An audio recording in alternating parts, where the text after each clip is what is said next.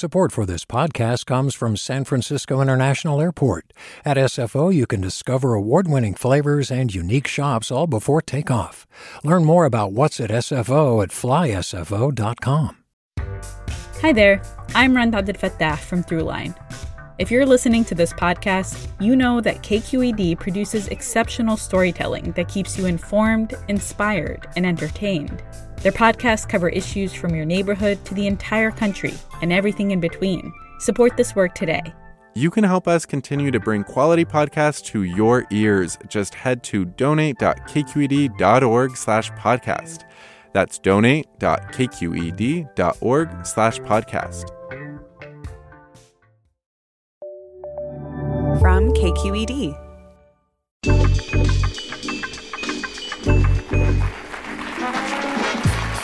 Hey, everyone. Hey.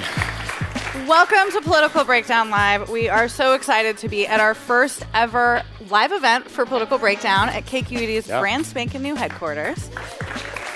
Uh, As you probably guessed, I'm Marisa Lagos. And I'm Scott Schaefer, and we're super excited to have people to talk to. Usually we just like talking into a microphone, so it's great to have a real live audience here tonight. We're here, of course, tonight to sit down with the most powerful woman in Washington, Speaker Nancy Pelosi. She has had an extraordinary life in politics and is, of course, at the center of the debate playing out right now in our nation's capital. Please welcome Speaker Nancy Pelosi.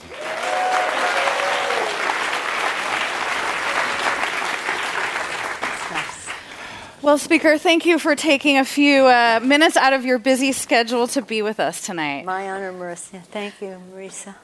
So we want to start with the threats to democracy that we're seeing playing out throughout the nation, um, from the big lie about the election last year uh, to local elections officials being ousted for upholding our democratic values, um, to gerrymandering and, and the prospect of a very different electoral map uh, in the next election.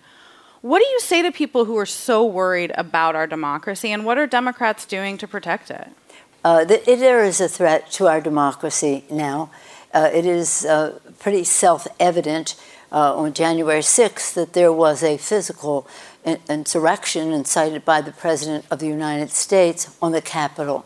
But every day since then, there have been, and each week there have been uh, pieces of legislation throughout the country to undermine the sanctity of the vote, uh, to put up obstacles of participation for people, to make it harder for people to vote, and even if that were not bad enough, to nullify the vote. But here's the thing. Uh, we take an oath to protect and defend the Constitution of the United States. Central to that Constitution is a democracy predicated on democratic elections where people weigh in. Uh, there is an attempt to make sure that the people who weigh in are the same people who may have weighed in a long time ago, to undermine the uh, people of color and newer people coming into our community, as well as into our voting age, who may be women or L G B T Q or immig- new- newcomers to our country, but eligible now uh, to vote. And that just isn't what America is about. A constant reinvigoration of America. Nobody said it better than Ronald Reagan. Ronald Reagan, if you look at his speech, the last speech he made as President of the United States, this is the last speech I'll make as President, and I want to communication, communicate a message to a country I love. And he talked about the, the Statue of Liberty and the beacon of hope that, and, and invitation that is, and how America is preeminent in the world because we have an open door and constantly have newcomers to our country. Well, and if we were to close that door, it would be, we would no longer be preeminent in the world. Well, I think Ronald Reagan would not recognize the Republican Party, nor would probably Richard Nixon, uh, in terms of how it's changed. And, you know, you talk about uh, election integrity. You see in polls, fifty-one percent of college-educated Republicans think that Donald Trump did not lose the election. Uh, so how do you undo that? I mean, is there a parallel in our history, uh, maybe going all the way back to the Civil War, Civil uh, War. for this kind of threat to the democracy? Yeah. I would say, yes, the Civil War is probably uh, the closest to this. But to your point, Marisa, uh, what we're doing about it is we have two bills in, passed in the House, but in the Senate now.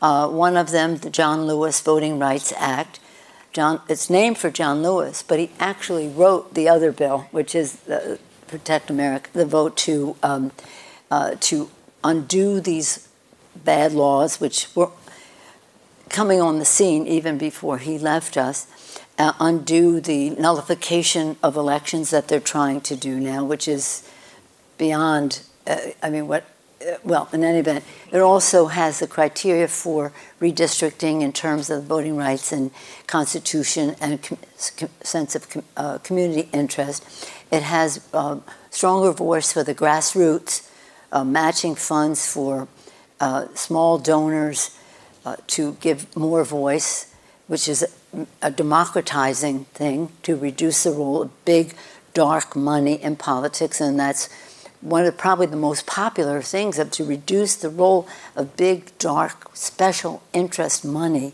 secret. Uh, they'll still be able to give because the court has given them all the uh, uh, leeway to do that, but they have to disclose.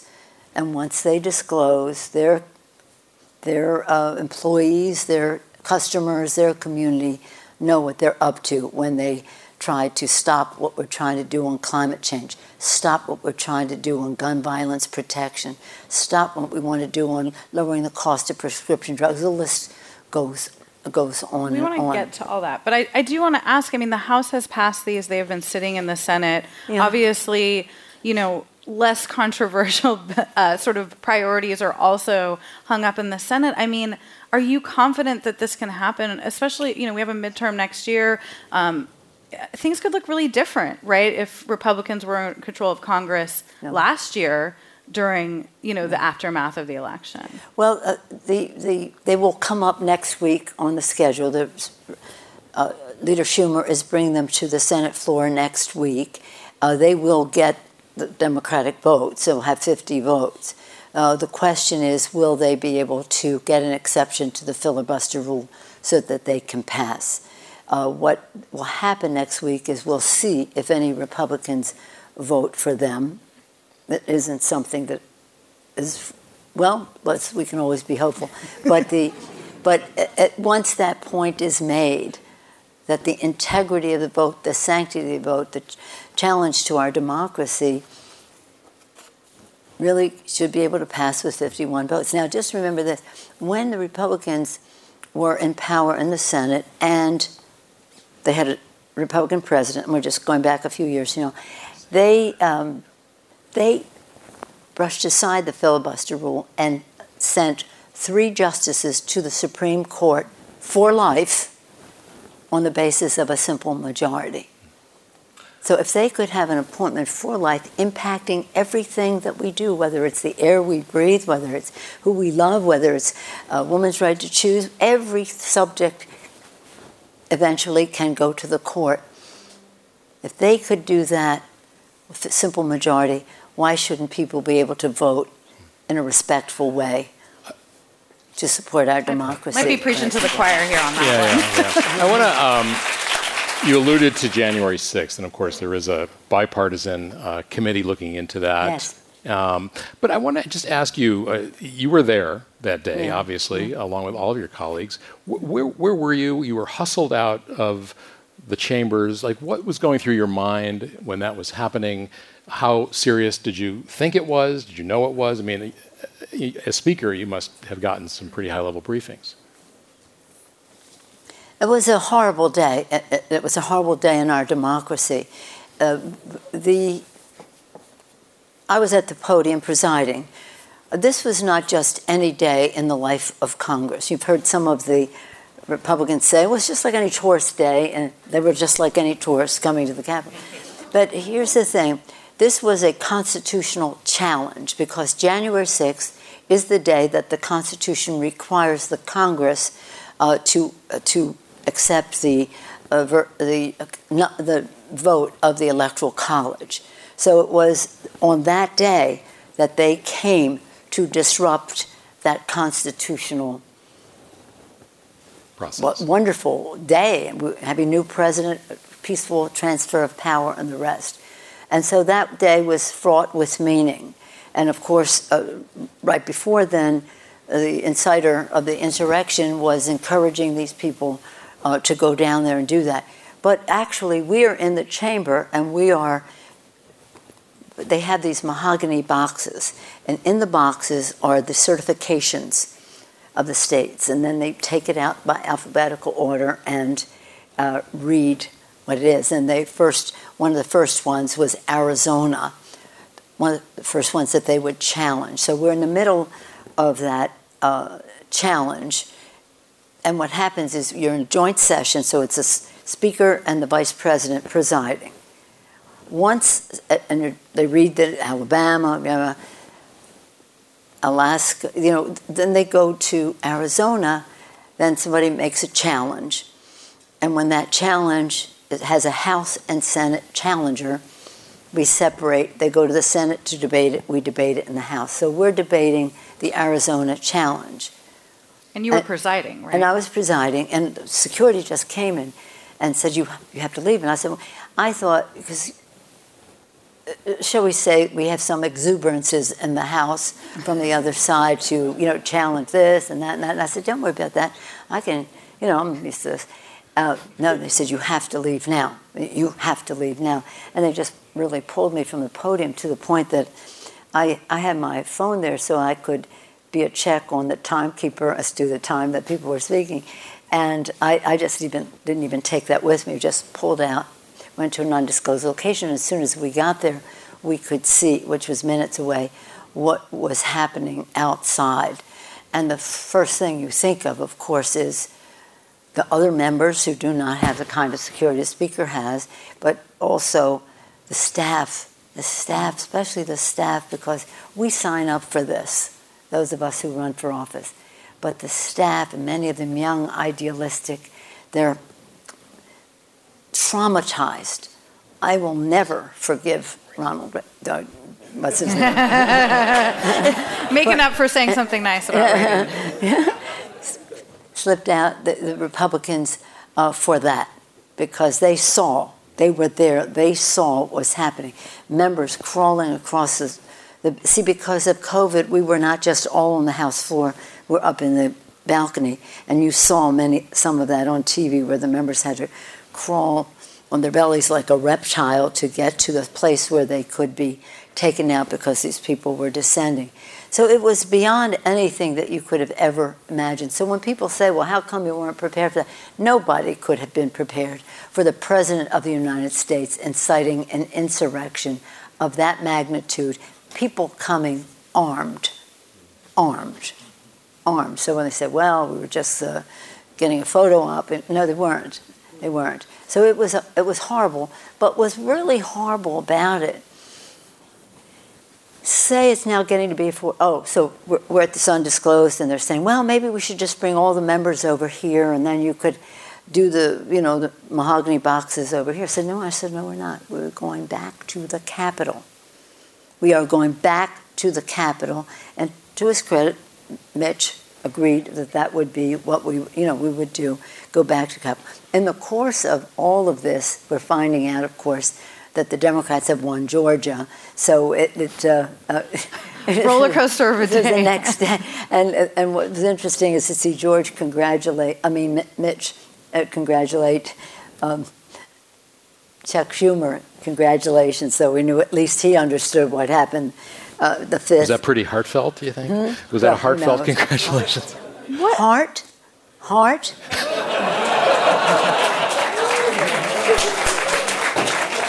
Certainly not four-chambered, warm-bodied heart, that's for sure. But, but um, so it all happens. It's now four o'clock in the morning, and we take the vote. And overwhelmingly, the Republican members of Congress voted against accepting the, the vote of the Electoral College. That was as offensive as these bozos coming in with their foul mouths and poo-poo all over the floor and the rest of that. I mean, it was disgusting. But what was really disgusting was that the members of the House of Representatives, the Republican members, overwhelmingly voted not to accept. Hmm. So so that's what it is. So nonetheless, all the more reason for us to pass these this legislation so that we can uh, undo the nullification that they want to do and also remove the barriers to participation that they have out there. We're going to take a short break right now, and when we come back, we're going to continue our conversation from Wednesday night with House Speaker Nancy Pelosi. You're listening to Political Breakdown from K Q E D Public Radio.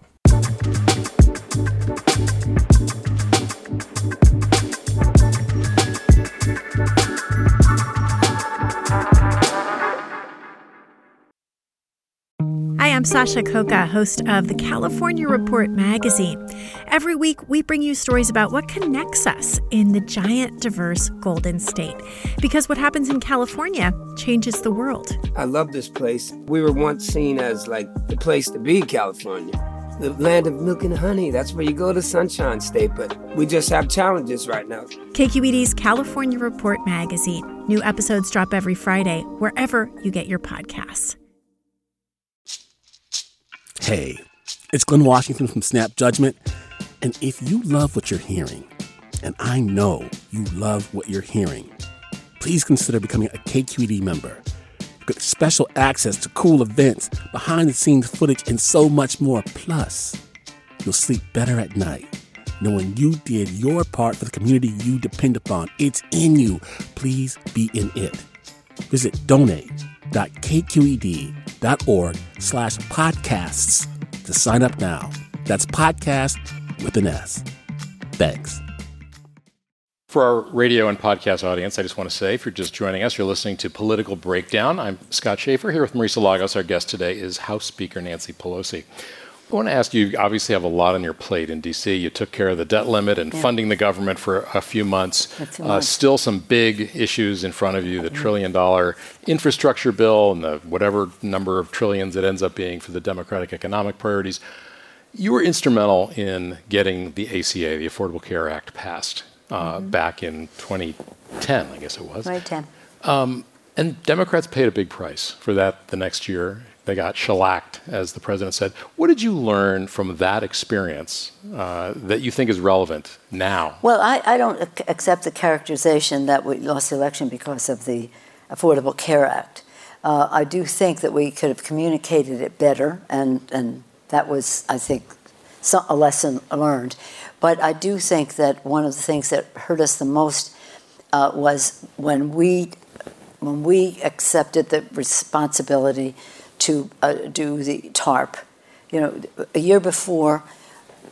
It's okay. The a- asset relief package, the troubled asset relief package. The year package. before, you know, they, there was a, a, a meltdown of our financial institutions in our country, and then we passed the bill. It was supposed to be half and half, Democrats and Republicans, uh, but the Republicans never came through with their half, so we had to add more names from the Democratic side. And I think that governance in general suffered then. It produced the Tea Party on the right and uh, Occupy Wall Street on the left, but a lot of unhappiness because the impression was that we bailed out Wall Street at the expense of Main Street, but we were bailing out the whole economy. We had to do that. If you want to know more about that, ask me, but I know you have lots of other questions. So, so that left a really bad feeling because it, it took... eight hundred billion, nearly eight hundred billion dollars to do that bailout. Now, we all got all of it back with interest, but people didn't really realize that. And I think that uh, when we, because many of the people who lost those elections didn't even vote for the Affordable Care Act. Hmm. They didn't even vote for that. So I wouldn't, uh, I don't stipulate to a fact that that was what that election was about. But it was uh, because... Again, the Senate was long in coming, and it gave the other side the chance to mischaracterize what was there. And that, that I, I would say, was not helpful. I wonder, you know, there were two things, or many things probably, that Democrats wanted that they didn't get in that, including a public option right. and the right to negotiate drug prices. That's right. And, you know, you're a pragmatist. You know, yeah. you you sort of t- figure out what can pass and what can't, what you can get. So how do you think of it in terms of what's happening now? That pro- Well, that? First of all, I still resent the fact that we don't have a public option. We had it in the House bill. They didn't have it in the Senate bill. And uh, and then that was what it was. But the, and, and uh, negotiating for lower prices, I've been trying to get that We had it for six for oh six when we ran in oh six and won the Congress. We had six things we would do, the first bills that we would pass in the first one hundred hours. Hours, not days, hours. And we did. Five of them became law. One of them did not, enabling the secretary to negotiate for lower prices. And if you see these ads on T V that pharma takes about negotiating for lower prices is going to uh, hurt our ability to invest in research, no, it isn't. You spend more money, some of you, on ads on T V than you do on research. You spend more money on pay, uh, C E O pay and stock buyback, buybacks than you do on research. And the United States, the American taxpayer, pays a great deal of money for basic biomedical research to help you with what you do. So um, we're still making that fight. I'm not sure we'll even get it in this bill. We'll get something of that, but it won't be the, the complete package that I, that many of us have been fighting for a long time, but we won't, won't give up on that because it's billions, hundreds of billions of dollars that, uh, of savings for the taxpayer, lower cost for consumers, and it still has its resistance on the other side of the Capitol. Right. I mean, are you frustrated, surprised that it seems like Senator Kyrsten Sinema of Arizona is, is the major sort of hurdle in that aspect of the bill from what yeah. we understand? Well, we'll see. We'll see. I mean, here we're at a place where we had the president put forth an agenda. Just just to put this in context, we the president... Um, came into office and we passed the rescue package. The rescue package lifted fifty percent of the children out of poverty who were living in poverty. It did put vaccines in arms, money in pockets, people in jobs, children safely on, on their way back to school. It did remarkable things uh, to the tune of one point nine trillion dollars, a lot of money that went out there. And it was uh, a big, strong bill. And that was step one. But that was to rescue from COVID. Now we had to build back better. And that and that part of it was the infrastructure bill, which we need to pass. But that was a, a bipartisan bill, not heavy on climate, not heavy on child care, anything like that. A bipartisan bill. And President... President Biden, God bless us to have President Biden. Oh, my God, what a difference it is to have a Democratic president. I mean, it, more different than any, uh, you know, going from one Democratic or Republican president. This is something different. But anyway, he's basically said, I want to do as much as I can in a bipartisan way on the infrastructure bill, but I will not confine my vision for the future to what we can do in a bipartisan way. We need to do the reconciliation bill. The reconciliation bill has three buckets. One is climate. I think that to pass an infra- infrastructure bill that is not uh, totally immersed in what we have to do on climate is a dereliction of duty. You cannot build... You cannot build uh, the way you might have in nineteen seventy in two thousand twenty-one. You have to take, t- and we have to meet our our goals, and we have to help other countries meet theirs. We have to do the, we have to do, we have to do the Greens. So that's the climate piece. Now we'll have to come down because the money's coming down, but it will be, it will take us to our goal. Second piece is build back better. So build back better with climate, build back better with women, the and men too, but men, with women, because this is about the family piece of this. It's about child care. It's about child tax credit. It's about universal pre-K. It's about home health care. So many men and women have to be home to take care of someone who may be older or disabled or something in the household beyond children, or children too, but nonetheless to have not only the resources to do that so those people can go to work and pursue their careers while their their loved ones are t- cared for, but also to have respect for the people who will be doing that work, to train them, to pay them adequately. This is central to families. Okay, so we child care, child tax credit, uh, home health care, universal pre-K, uh, and, and other aspects of workforce development. It's a personal piece of this that enables us to have women and people of color, many more people in the job. With all due respect for the infrastructure bill, ninety percent of the jobs go to men, which is a good thing, okay. But we have to get women into the workforce for those non-traditional jobs as well as for the traditional jobs as well. Not that. And then, I didn't name everything, family medical leave.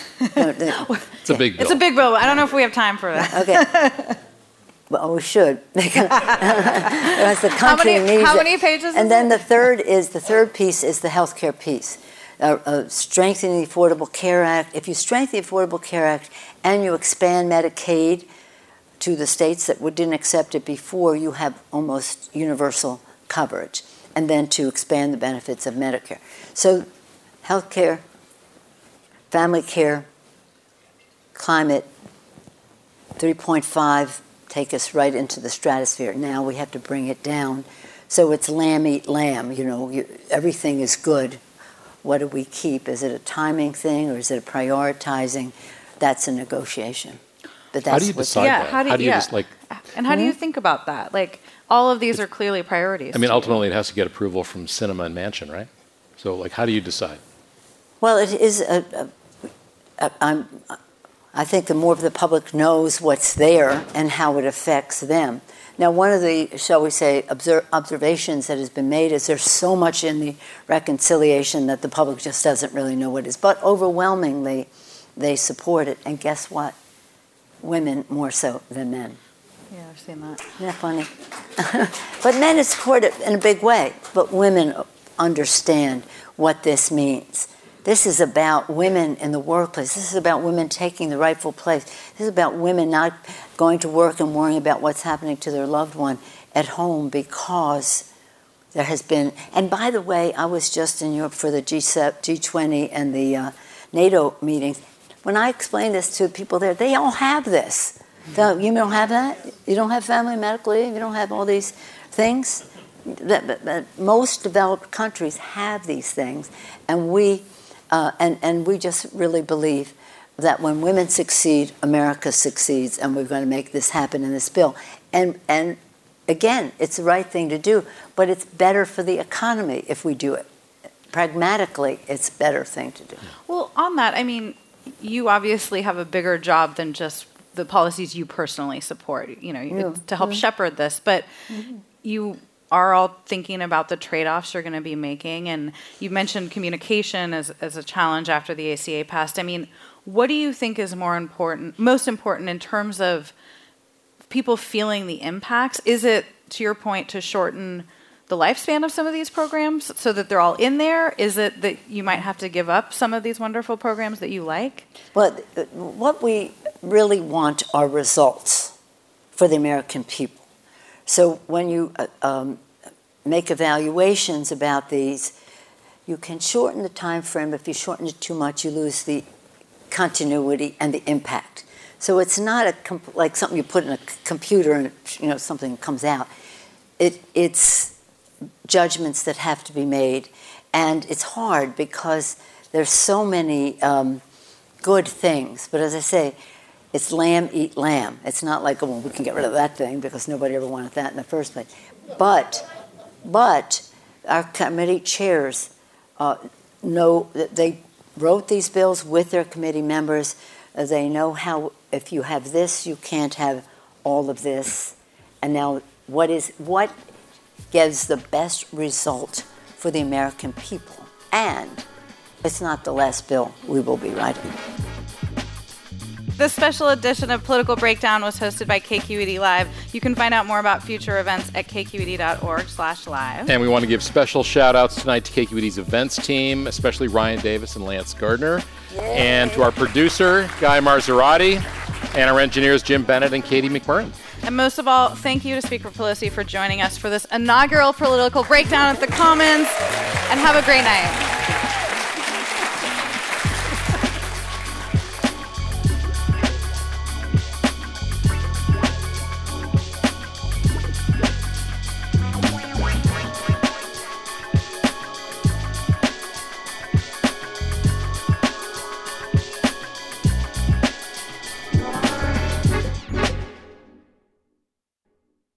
Do you love learning about the San Francisco Bay Area? Its history, its people, its unique blend of cultures? Then you should check out the Bay Curious book. I'm Katrina Schwartz, editor and producer on the Bay Curious podcast, and I'm here to let you know that for the month of May, we've worked out a sweet deal for K Q E D podcast listeners. Right now, you can get the Bay Curious ebook for one dollar and ninety-nine cents. That's right, one dollar and ninety-nine cents.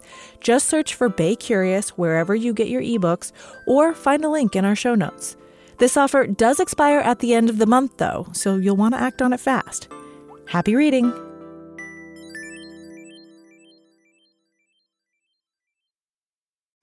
Hey, it's Avery Truffelman, host of Articles of Interest. And I've got to say, I've been a fan of K Q E D ever since I was a little kid, and I would come out to San Francisco to visit my grandma. It was just what we'd always turn on every time we got in the car, every time we were making dinner and turning on the radio. It was always K Q E D. And then over the years, I've become a massive fan of K Q E D podcasts because this is local reporting at its best. These are answers to questions you've always wanted to know, interviews with exciting, unusual voices, necessary journalism, all told with love and care and artistry. And did you know that a majority of K Q E D's funding actually comes from members? It's just people like you and me supporting the programs they love, while also getting access to cool events, behind-the-scenes footage, and so much more. If you want to sign up and be a part of this amazing community, visit donate dot k q e d dot org slash podcasts to become a member today. That's podcasts with an S. Thank you for listening, and thank you for your support.